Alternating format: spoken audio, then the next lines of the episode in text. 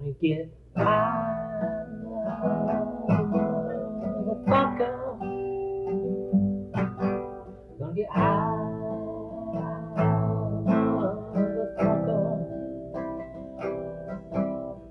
High, so high. Welcome to another episode of the Two Brothers, One Dad Dead podcast. Today, in addition to myself and Jay Bear, we have a very special guest, our mother. Hi, Mom. Hey, hi, how are you? Good. So, you knew Crazy Bill before he was Crazy Bill. Um, can you tell us about how you met our dad?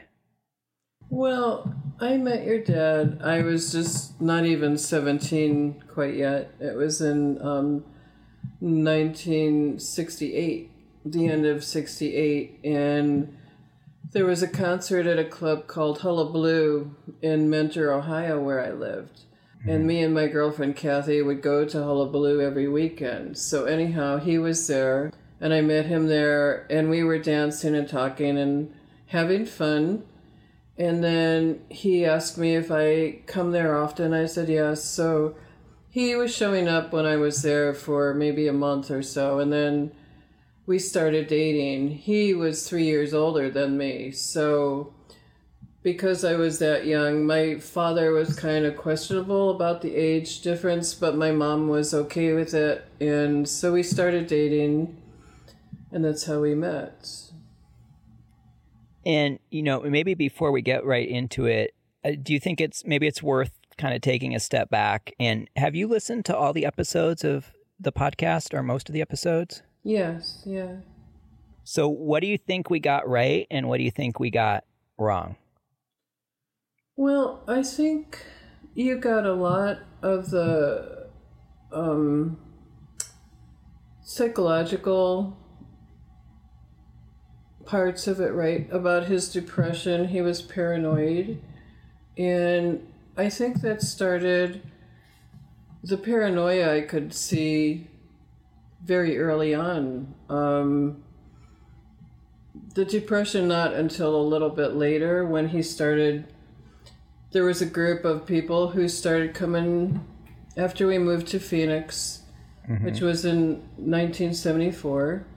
We bought the house on Hubble, and there were a group of people who walked through the house one day, and he warned me before they were coming that this was like I'd feel like you know, or he acknowledged they were rednecks, and because they had gar- carried guns everywhere they went, and so Even they inside the came in- yeah. So when they came walked in the house, they all had guns strapped to them. And they had camouflage clothing on and things like that. So they were a little bit scary to me. Yeah. So But so, so what do you think we didn't get right? well, I think you didn't get right the details of what was really going on in the group. It was a lot more than just talking and planning and thinking about ideas, you know, about the um, the theory they had with the end of the world and how to prepare for it. And just to be clear, you're not talking about the anarchist group, right? You're talking about a group, another group before like his late '90s, early 2000s group, No, this was the anarchist uh, anarchist group. but not like the modern anarchists. This was he- back in the 70s, right? Right. yeah, back Yeah, in the that's what I'm trying to establish. Yes. Okay. Yeah. Yeah. But I think it was just that you left out some details to make it um, a little less dramatic than it really was. Oh, so you think we made it less dramatic than it really was? Yes. Okay, maybe let's let's put a pin in that for a quick second. And I would just like to know, you know, I'm really curious, like, what was Dad like? Because you know, we have a certain image of Dad. What was he like? Like when you first met him, and you know, when you got married, like, what was what was he like? Well, when I met him, he was like a typical hippie guy. We would do music concerts, go to Kent, Ohio to see bands, and go see the Beat Poets at Case Western Reserve University. He was a lot of fun. He would give me a lot of different books to read, and he said he was impressed that I could read these books that he was giving me so fast Like what book? understand. you remember? I remember um, the Gulag Archipelago by Solzhenitsyn. Yeah. And it his was a, favorites. yeah. So he was interesting. I liked it that he got me into these clubs. He also introduced me to marijuana and a few other drugs Nice. because he was Great. a hippie and had hippie friends and and we had a lot of fun. We What was Mary Jane like? Do you remember the first time you met Mary Jane? Yeah, Mary Jane was fun. I really, and that's the truth that I couldn't really inhale very well, but I. All right, Bill Clinton. Oh. I, I fooled enough friends that they thought I was inhaling just fine because I would make the sound of the Mom, inhaling sound. You know it's 2020, right? I do, yes. Yeah, no one's gonna come arrest you for saying saying you inhaled. I didn't. know. I didn't because I didn't smoke cigarettes, Okay. so I wasn't used to that. Right. But I did the other drugs too, experimental drugs, acid, and Yeah, ones you don't have to inhale. right. Yeah. yeah, ones you don't have to inhale. But we had, you know, he was very um, love and peace type hippie, uh, very much so, and was dancing around crazy all the time to the music. you know, he talked to Joe Walsh when he was there at the club because it was a club where um, local and somewhat somewhat famous groups would come to. Right, because this was the hullabaloo right outside. Of, like, was it was the hullabaloo in Mentor? I mean, Cleveland is the rock and roll capital of the world. We. Well, it was the Mentor Hullabaloo. There were five different locations, but the Mentor oh, there were five Hullabaloo. Yeah, Okay. Oh wow. Okay. it was a good location for a lot of reasons. And you guys were friends with Joe Walsh. somewhat friends with Joe Walsh. Yeah, I think he was. Joe Walsh was talking to me before your father came on. You know, was there with me. I knew him before your dad. Wow, how, so how you're we like could have we could have been the sons of rock. I mean, I love Dad, and I'm happy he was our dad. I guess, but compared to Joe Walsh, I mean, that's what I was That's a just gonna choice. say. that's a choice I wouldn't want to have to make. Right. And the Yardbirds came and all those people, and it was very much fun in that club. And then, so Dad was this fun guy, kind of hippie, peace and love when you first met him. Exactly. And then, and then, so then you guys got married in Cleveland or in uh, Phoenix? we got married in Cleveland, and um, on our honeymoon, our honeymoon was a trip to Phoenix where he had grown up. And so we went to Phoenix. I met some of his friends. Um, a couple of them were very nice people. Uh, you know, hippies also. Like John and um, Like- whatever his wife's yeah. name was. Yeah. John and Bonnie. There was a silversmith named Perry, and then there was the group of um, his anarchist friends who were like rednecks, and he had said that too. Like these people are rednecks, so you know if you feel like you're not comfortable in the room with them or something, we'll just go in another room and talk. so Okay. they usually At least he didn't went- say if you're not comfortable in the room with them, you just go to you know just go to another room. No worries, you can just leave. yeah. Well, we had the kitchen or the living room, or, well, before the house, it was basically the same thing, just a couple different rooms we had. Yeah. It wasn't a big difference. But I never So- heard what they were really talking about. Okay. And what was what was so your honeymoon was just kind of visiting Phoenix? Did you guys stay in a hotel or We stayed at a hotel and and then um, it was probably three or four days long and then came went back to Cleveland. Okay. And then we moved to Phoenix. You were born in 1972, and so it was the winter of 1974 that we decided that we were going to move to Phoenix. One of the reasons was the, the weather in Cleveland. Yeah. And it was a really tough winter. We were going to go leave for Phoenix right after the holidays, but the weather was too bad. We left in the middle of February and it was still bad, but you were in your little car seat when we left on that trip. Gail, my sister, was with us, and the car did a couple donuts and spun out, and you were like raising your little hands up and going, "Wee!" You know, like it was Nice. a fun ride. yes, but we made it. So we bought the house in 1974. You lived in an apartment first, right? We lived in an apartment first. Yeah. So when did dad start changing or how did dad start changing from this peace and love guy to somebody who was hanging out with like rednecks? Well, because the redneck people were there regularly, the anarchist group, he started to talk about um, the reason he liked them, and it was because they believed, like he did, about the war against the ATF agents and FBI, and thought they were evil people and they were going to, you know, destroy, take our freedom, and they were trying to do that, and this group of people were against that. So they decided to go up north in the northern country of Arizona and build underground forts to take dynamite and blow up, you know, practice blowing up things on the desert Mm-hmm. and other activities, which became a little bit scarier and scarier as time went on. Did they build underground forts in around Flagstaff? He said they did, yes. He said it went all the way into other states too. There were like groups in other states that were doing the same thing. So somewhere there could be an underground fort that goes like from Arizona to Colorado. Something like that. Yeah. Or do you mean Or separately, Yeah. even. Okay. The forts were separate. Did you ever see any of these underground forts? He never took me there or on any of his, like, he would leave on the weekends, basically, and be gone every weekend with this group of people to build the forts and blow up things. That was his mission. So I never got to go or wanted to go.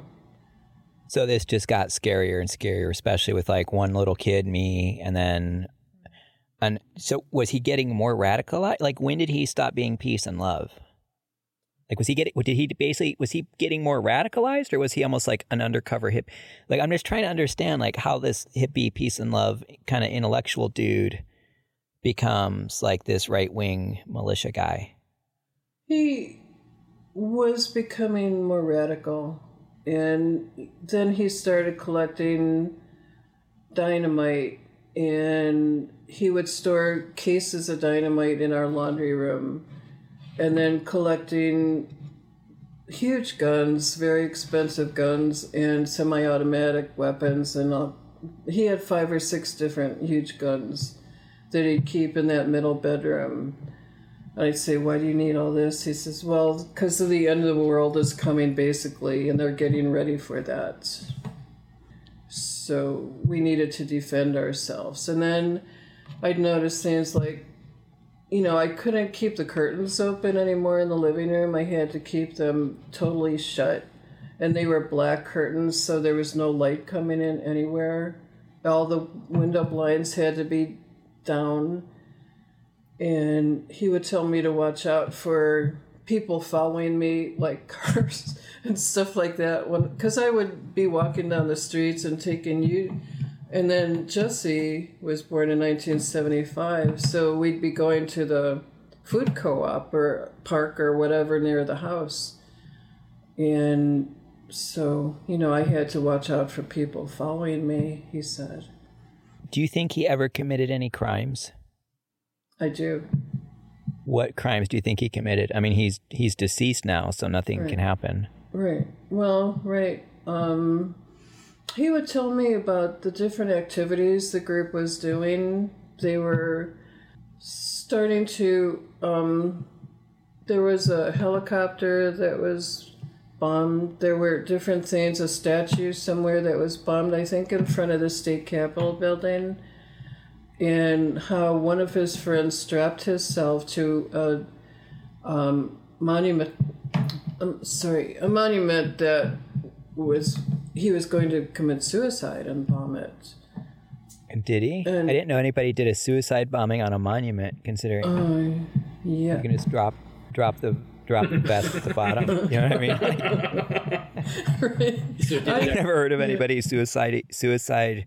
Oh, but anyways, But I don't So- know. I, okay. I don't think so. I remember the guy's name, okay. and I saw him afterwards that he told me this story. But as far as your father committing crimes, besides um, the conspiracy of capturing and torturing different ATF agents or FBI agents, he took me for a road trip one time in Arizona, and it was up near Show Low. And then all of a sudden, he pulled the car over, and there was a house that was set back from the road. A field was next to the road. And he told me that there was an ATF agent that lived there that he actually shot, but he told me he didn't know if he killed him. He said the man went down, and that was all he knew. Wow. Okay. Yeah. Yikes. So it was very scary. I had these two little babies. I was very young. I was 20 when I had you, and by the time I was 23, I had Jesse. And a Right. case full of cases full of dynamite all over the laundry room, and big guns. You know, so it was very scary for me. Yeah. So what what made you finally decide to leave him? Because I know that you guys divorced in I think 76 and I va- I vaguely remember when I was about 4 years old being in you guys took me to a lawyer downtown that I think was like the divorce lawyer. I'm not sure. No, Uh. that that was his one of his trial lawyers or something like Oh, that. Okay. because I never saw a divorce lawyer because he had a lawyer that worked out a deal and I was too scared to do anything about it. It was basically me um, signing a quick claim deed to the house so I could take custody of you and Jesse. And he was holding you two there from me until I did the quick claim deed. And then I he gave me $75 a month for child support for you two. 75 bucks each or 75 total? 75 each a month. Okay. So And and so I remember you took me to the Little Mr. Phoenix talent contest. It was like a charity for Gompers. right. Gompers head injuries. I w- can can you just refresh my memory on that because because of that there was some stuff that happened. Bec- Did what was was he arrested before I won that talent contest or after? Do you remember? It was after that contest. I think Okay. they were investigating before Right. because there was a time where I was cleaning in the living room with you and Jesse. I was carrying Jesse in my arms, and the doorbell rang.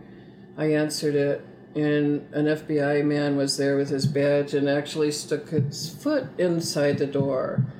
And. I was scared. And then you started kind of shaking, so I picked you up too, and we were all kind of very scared. And um, the FBI agent was nice to me, and he was saying, I just had some questions, if you don't mind answering, that I'd like to ask you. I, he's told me that he was aware I wasn't really fully, um, you know, informed of what was going on at the meetings. Uh, but he did ask me about guns in the house and other things, and I said, yes, come on in. And I showed him where the guns were, and I showed him the cases of dynamite and he seemed to appreciate that and he told me if i ever need anything to let them know i think he was talking about protection or something i'm Right. not sure Right.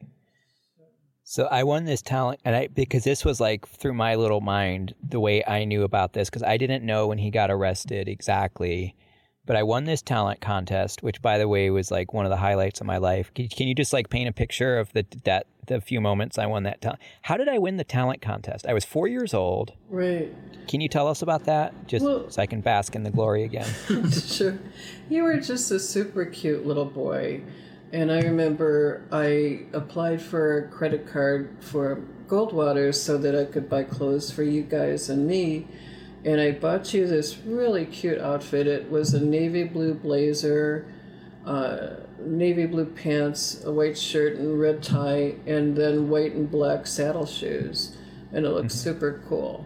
And you looked super cute. You were, you know, it was a little contest where you had to answer questions from the judges, and they liked your judge. I, I, I mean, they liked your answers. They liked your answers, and I know. Do you remember what like what Dad at least thinks was the winning answer? Where, or, like, I guess you told him afterwards. I guess they're like, "What are your favorite things?" Do you remember what I said? I think you said mommy and God. Right? That's right. Yeah, mommy and God. Can't go wrong with mommy and God. 1976 Arizona. yeah, Wow. While you're wearing a little Colonel Sanders suit. yeah, exactly. right. So you won the contest. So I won that contest, and I didn't even like really know what was going on. I just know that all of a sudden we're at this like cool little fair thing. Some people talked to me. You know, I was four. I didn't know what was going on. Then you you picked me up and like ran through the crowd and put me up on stage and I guess I had won and I got this like box of toys and was super happy and I got to be uh uh like a little I got to be in a parade like the first car in a parade. Were you in the car when we were in that parade? I think I was. I'm Okay. pretty sure I was. Yeah. But then I guess a reporter called our house to like do a little profile, you know, just a little thing like, oh yeah, you know, one little Mr. Phoenix with his answer, blah, blah, blah. But then dad told me that the Republic kind of killed the story because he got arrested and like an agent was like, he's, he's like, yeah, I don't know what happened. I just know that they were hot to do this story. I got arrested. And then all of a sudden, like the reporter didn't really call me back. And he's like, I'm pretty sure the feds were just like, yeah, we don't want to show this guy as like, you know, we just don't want to give any like good publicity to this guy uh, or something like that. Right. I don't remember the details of that. Okay. So do you what do you remember of his arrest? They arrested him at work or somewhere outside of the house. So he called me to let me know he was, you know, being held. And it was a bunch of garbage. He said, he told me that, you know, he came home and told me um, that it was just all a big story and they really had no evidence of anything and he was going to deny whatever they claimed to have known and that his you know he was advised to do that to just deny everything which he did Okay. So what made you decide to leave dad? Was there a specific incident or a number of incidents or what? it was the just being so scared at the house um, feeling danger from like i said facing the boxes of dynamite or cases of dynamite all over the place um, Yeah. the arrests, the agents come into the door, the publicity of it. And when I did go out, you know, to take a walk somewhere, I noticed that neighbors were acting different than they Right. were before. So it was just time. And like I said, I was ready to do that. Quick claim to the house was not a big deal to me to get out of there with you two. And what was the publicity like? So he gets arrested. Did he get out of jail that night or did you get called down to jail?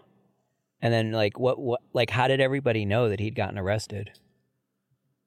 I don't remember those details, but I know it was in the paper. I don't It know if it was on the TV news or not. It was in the paper. I don't remember. it. I I think it was on the news at least once, like on the nightly news. I'm pretty sure. And I know, yeah, I actually I do remember them showing the house and the uh, you know kind of saying this man in Central Phoenix and kind of showing a picture of the house and Okay. uh, talking about it.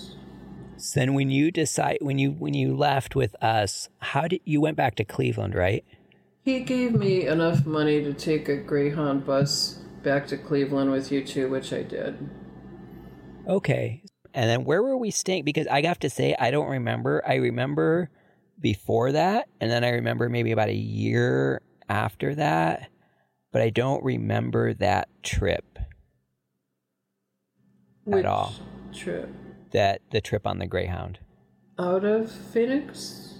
Yeah, I don't remember that trip out of Greyhound in Phoenix. Like, it, like that's the thing. I have very like not not very clear, but I have a lot of memories until we were about to leave, and then I started. Then, like basically, the narrative of my life, like you know, continuously started. I would say the summer before kindergarten, but I do remember in whenever Elvis died, I do remember Jay Bear and I would, were sleeping on the floor of Grandpa's house, like in his living room, and like in front of where the TV was. And I remember because I remember the day that Elvis died, and I remember that like totally freaked me out because you were crying and Grandma was crying. So did we go live with Grandpa? At, like where did we go in Cleveland? I'm just trying to like piece it all together in my head. Well, I think it was Grandpa's house that we went to and lived there. Okay. And there was nobody else living there besides us, so I'm pretty sure we had a bedroom. It might have been that you were out in the living room because you guys like to take um, blankets and things and be on the floor there in front of TV and watch it. And it was okay with Grandpa for you to do that. So Yeah. I'm pretty. I, No, I was just I just didn't know where we I just was trying to remember where we were. So how about his later life? I mean, what do you think we got wrong or right or what do you think like when you we, I mean, one question I have is when you listen to this because you know, you knew him in a certain way and you know, obviously you decided like, no, I'm not going to raise my kids with these guys, with this guy. Like, do you think we gave him too much credit or do you think he just kind of mellowed with age or what do you think? I think you gave him a lot of credit. I wasn't sure if you really knew the full story of what was going on because I remember thinking that because he's your father, I'm not going to tell you horror stories about him. I wanted you to Right. have a relationship with him. Right. And when he, you know, were older and wanted to go live with him, I kept questioning him about the house and making sure that he had no guns or dynamite or anything like that there. He told me no. They made him get rid of everything, that the house was clean, and your grandma was living there. So I felt like it was safe. Um, yeah, which was tr- was which was definitely true. Right. But then so, then him and grandma got in a big fight and she split. Right. So I'm not sure if he really understood all that happened. You know, Yeah, with the arrest. and you're right. I- No, and I didn't. I mean, he, you know, he's told me his story a lot of times, and it didn't include shooting somebody. You know, what what he told me was that, you know, he was with this group of people. Yeah, they did go blow stuff up in the desert. They didn't have any plans to actually hurt anybody. Uh, they might have like said like, oh man, that guy, whatever, like, oh the damn feds. He's like, but there was no specific plan to hurt any specific person. One of his friends somehow knew it was basically involved in an insurance scam where this guy blew up a helicopter to like get the insurance money on it or whatever. I guess the feds found this guy and were basically like, give us names. And and my and dad said, you know, this is like mid seventies, so you have the Black Panthers, you have like basically a lot of fear from the government, and they're like, you know, give us names of like people who we consider in the militia. Right. Eh, And that's how he explains that he's like, look, you know, if I would have really done something, they wouldn't have got, you know, he was basically on probation for five years and they expunged his record after five years. And, you know, he couldn't own guns. But he's like, do you think if I actually really hurt somebody, I wouldn't have spent like not even a full night in jail? Well, That was his thing. Well, he told me that he had a good shyster lawyer, as he called him, and like he said, that he denied everything, so they could only prove that there was a conspiracy. But I remember also when the agents were questioning me when they came over, they had a list of names to ask if I knew these people or if I'd seen them, and I confirmed some of those people for them. Right. Do you know what's interesting? Right or shortly after I moved out here, um, somehow Dad and I were talking about guns and like shooting, and he's like, "Yeah, getting shot hurts a lot, like an awful lot, son." It's like, "Oh, how would you know?" And he kind of just hemmed and hawed and was like, "Well." I, he either said like I don't want to say or I don't want to get into it, but trust me, it really hurts a lot, and that always made me wonder like what other kind of secret things were going on. Like I don't think he ever got shot, but it, he just kind of said it like there is a definite feeling of like intrigue about it. Aha. Okay. That's interesting. Because I don't think mm-hmm. until he shot himself like a fool in the foot, I don't think he'd ever been shot. Had he been? No, but that always kind of made me wonder like why he said that the way he did. Right. Do you do you know mom had dad ever been shot? Just to like figure out you I- know, had had dad, no. dad ever been shot? I never, no, I don't remember him ever being shot and being injured at least. So it was noticeable, and or him telling me he was. Right. I mean, and the thing is, so I remember, and and also did he? Because I remember, like you know, even when we were living there, like you know, fun with dad, like planting in the back garden and him dancing around, and he had this like cool sword, this cool sword that he would keep up on the, which you know, as a little boy, I was like, oh, right on, my daddy has a sword. So I do remember some good times with him, but I also know that he, like you know, from living with him, I know that he drank a lot often. Like, did, was he drinking more and more, or had he always been kind of a big drinker? Like, I'm just curious how that part of it went. His drinking. He started drinking more and more when after we moved to Phoenix. I mean, it was like he did a 360 in personality change and became somebody I didn't recognize at all, really, because he would be drinking crazily and waving his gun outside and threatening the neighbors that were around and doing things like that. Um, so, yeah, he did drink quite a bit. Um, he went on binges or then drank every day. He was functional most of the time. Right. Right. And and then I mean I totally hear you on not knowing the details about whatever had happened in the past. But I mean I think Jay Bear and I and like so I mean you're you know I'm not at all disputing what you're saying about that time.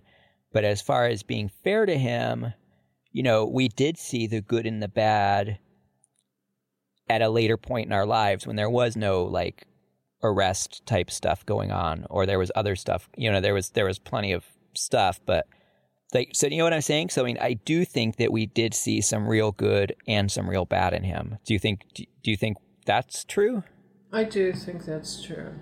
Because i you know, I saw the real good in him when I met him and we'd been Right. dating. We had a lot of fun and he was not a bad boyfriend at all. right He would never, I was never scared of him for any reason.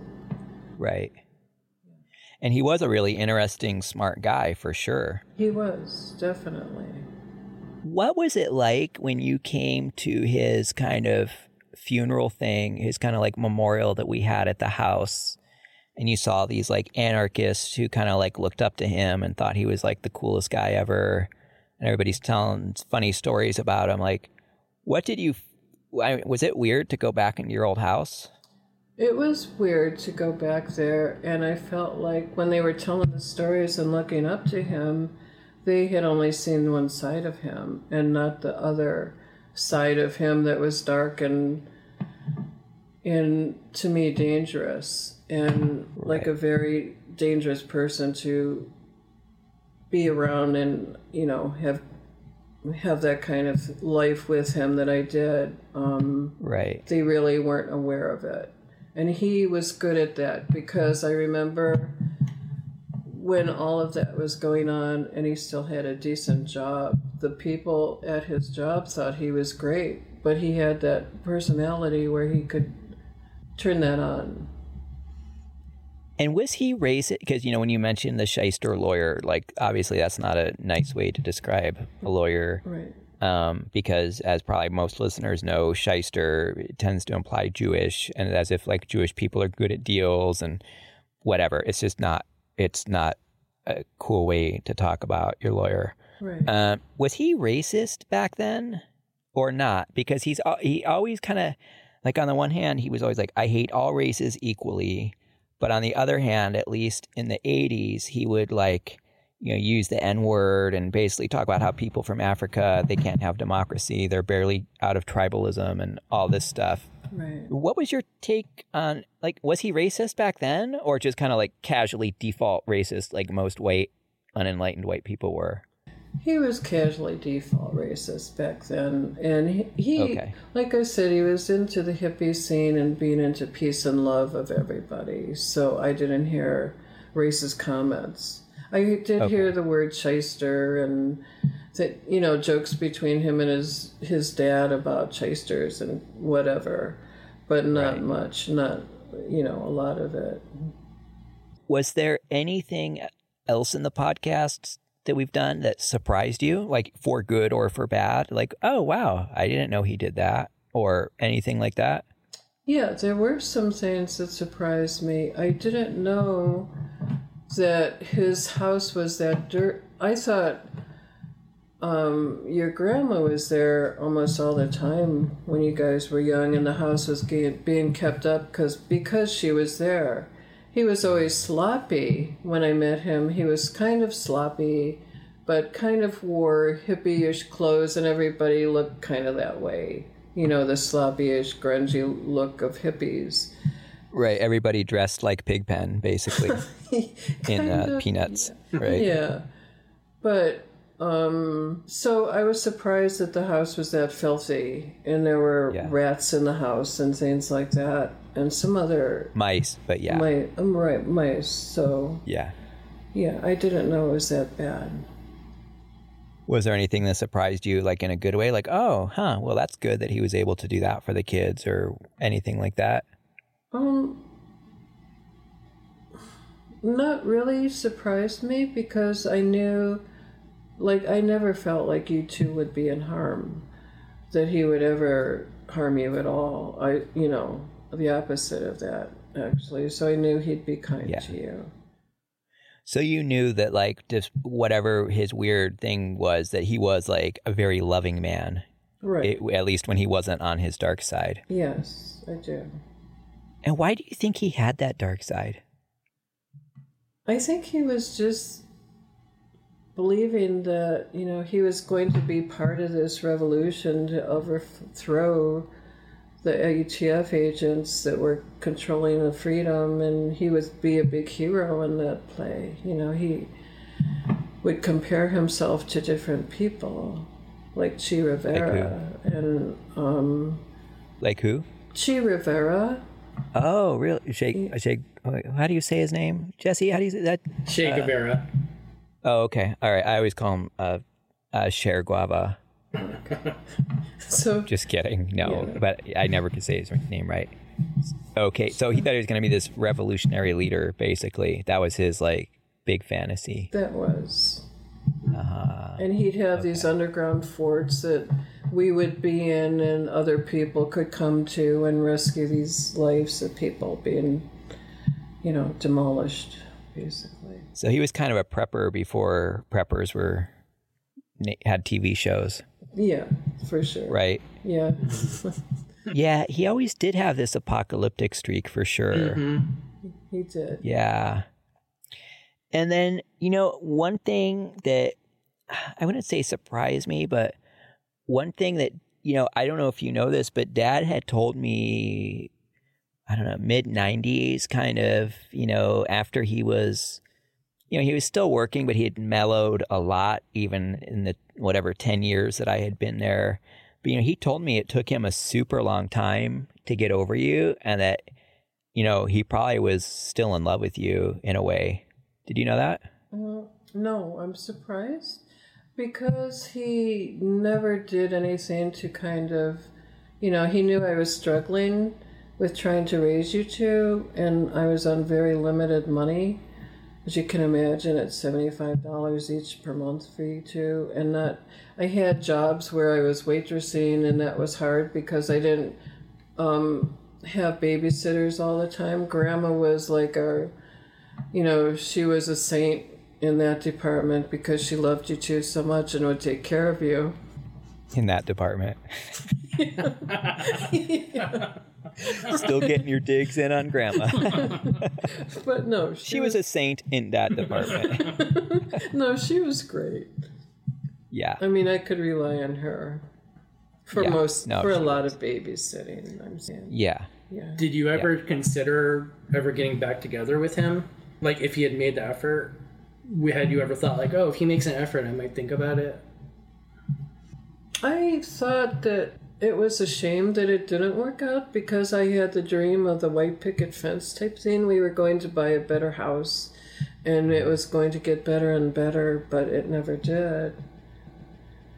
and I just can't. You know, it's like it's hard for me to figure out like why were his why why was such an intelligent guy? Why was he like pretty racist in the eighties? You know, why such an intelligent guy? Why did he buy into this kook fantasy that he was going to save the world while you know he was going to be like one of the prepared people while you know everyone else suffered. He'd, he'd be in his underground bunker and maybe do you know what i mean? Like it was def- it definitely sounds like a hero fantasy. It does, yes.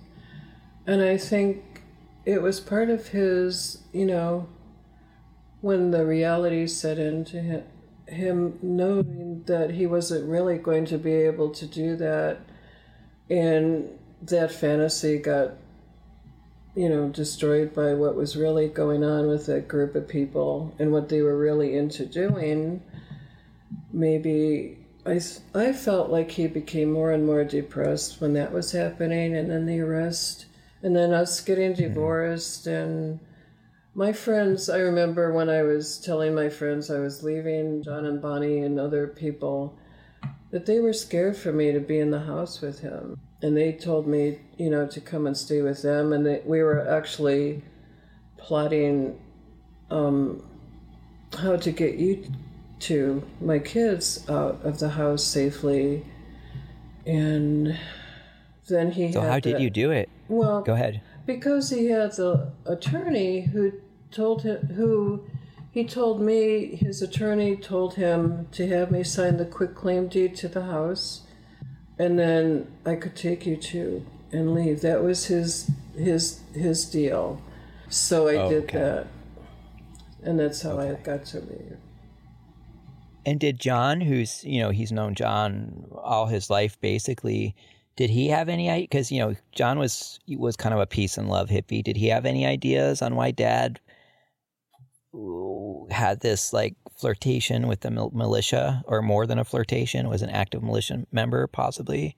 Um, I think that John stopped talking to him for a while and was upset with what was going on. I'm pretty sure that John had some talks with him about it because John was also friends with one of the people involved. that was your father's longtime friend, Don. Okay. So he was pretty upset Uh, about the whole thing. okay. Yeah. And then, do you think? I mean, I think it's fair to say that Dad did grow as a person, like towards the end of his life, and mellowed. And I think that's part of the reason that people looked up to him. Well, Do you think that's accurate? I I'm not real familiar with everything he did at that part of his life. I wasn't really in touch with him, so I don't know, but like I said, he did have that nice front to him. Um, even when all of this was going on, he could, you know, show that nice personality that he had to these people that weren't aware of the whole Right. story. Right. Um, I'm not even aware of everything that happened because, like I said, I wasn't informed. He would tell me some things that really upset him, and I don't remember all of them, but things that this group was doing. That he Some was things that of. upset him, Things that the group w- were doing, he would that upset him. that upset him. Yes. Oh, so is it almost like he thought they were just getting ready? And I'm not, and I, I'm not trying to excuse him. I'm just trying to understand. Is it almost like he thought that they were like prepare, they were preppers basically, but they went further with it? Like, what was he? Up, you know what I mean? Like, why would he be upset what this group is doing if he's into what this group is doing? Do you know what I mean? I think it was probably that. um, that they were Okay. doing more, that it was uh, requiring more of him. And sp- he, I mean, he was obviously spending his money on these guns and dynamite and other things that he had. You know, he wasn't really spending it on us and our household. Right. I think it was upsetting to him that he realized that, you know, we were divorcing, he was losing me and the kids, you two, and there was nothing really progressive when he was, he had this plan, he probably knew that it was wrong somehow. Right. Right. Like a big uh what's it called? A big disillusionment basically. Yeah, exactly. Yeah. Yeah. And how did you get along with his mom, His mom, I, who is kind of a character in her own right? she, she was, but I liked his mom, but she was really pretty tough. She was a very tough woman, but I kind of admired her in a secret way because she kept the kids together, him and his sister. And, you know, they allowed me to spend nights over there because I'd sleep up in Julie's room with her Mm. who became my friend and you know then his mom would talk to me sometimes um, i admired different things about her and her stories i thought she you know had a sad life and she was very Because- brave um, Her parents died when she was what, 10 or 11 of some kind of cancer. yeah Then she went into an orphanage Right. and then they kicked her out of the orphanage when the Great Depression hit. right and she just went to work in Cleveland Yeah. at like 14, 15 or something like that. right she had a beautiful singing voice and she'd sing these sad songs um, i was impressed Yeah. his father I loved because he was very kind and he had those kind of sparkly eyes and was very nice to me all the time. Yeah, and he was a smart dude. I remember he spoke with an accent. He definitely spoke with like a, you know, Eastern European accent. He would just kind of read his papers, but I remembered he was a very like just I actually I you know, dad and I have talked about this. We think that you Jay Bear kind of like, you know, I look more like dad, you look more like Grandpa Chris, and you kind of have Grandpa Chris personality a little bit more. Mm-hmm. Don't you think? Mm-hmm. What do you think of that, Mom? Well, I think that you both look more like my family. I think I think you look more like Grandpa Connors because Okay. you have that sculpt face look that Grandpa had. A sculpt face look? Yeah, you know how Grandpa's face was kind of sculpted. I mean, he had he was a very handsome man. He had the cleft chin like you, and the cheekbones, and the forehead. I don't know. I I see Grandpa Connors Okay. you a lot, No, I'll take it. No, I heard he was a good looking guy. I'll take it. and that Jesse looks more like me and Grandma. Okay. and Jesse, you too. I- Yes, you do. Yeah. So, yeah, that's how I saw Okay. it. Anyhow, more than I'm that, sure you do. your dad's family. So. Right. Right. Right. Well, and then it's so personality wise, what do you think? Did we get more from you? I, I, you know, and I've always even told this to Dad. I think we got our kind of wacky senses of humor from you for sure. probably. yeah. Yeah. Yeah. I probably showed that more than he Yeah. yeah, did.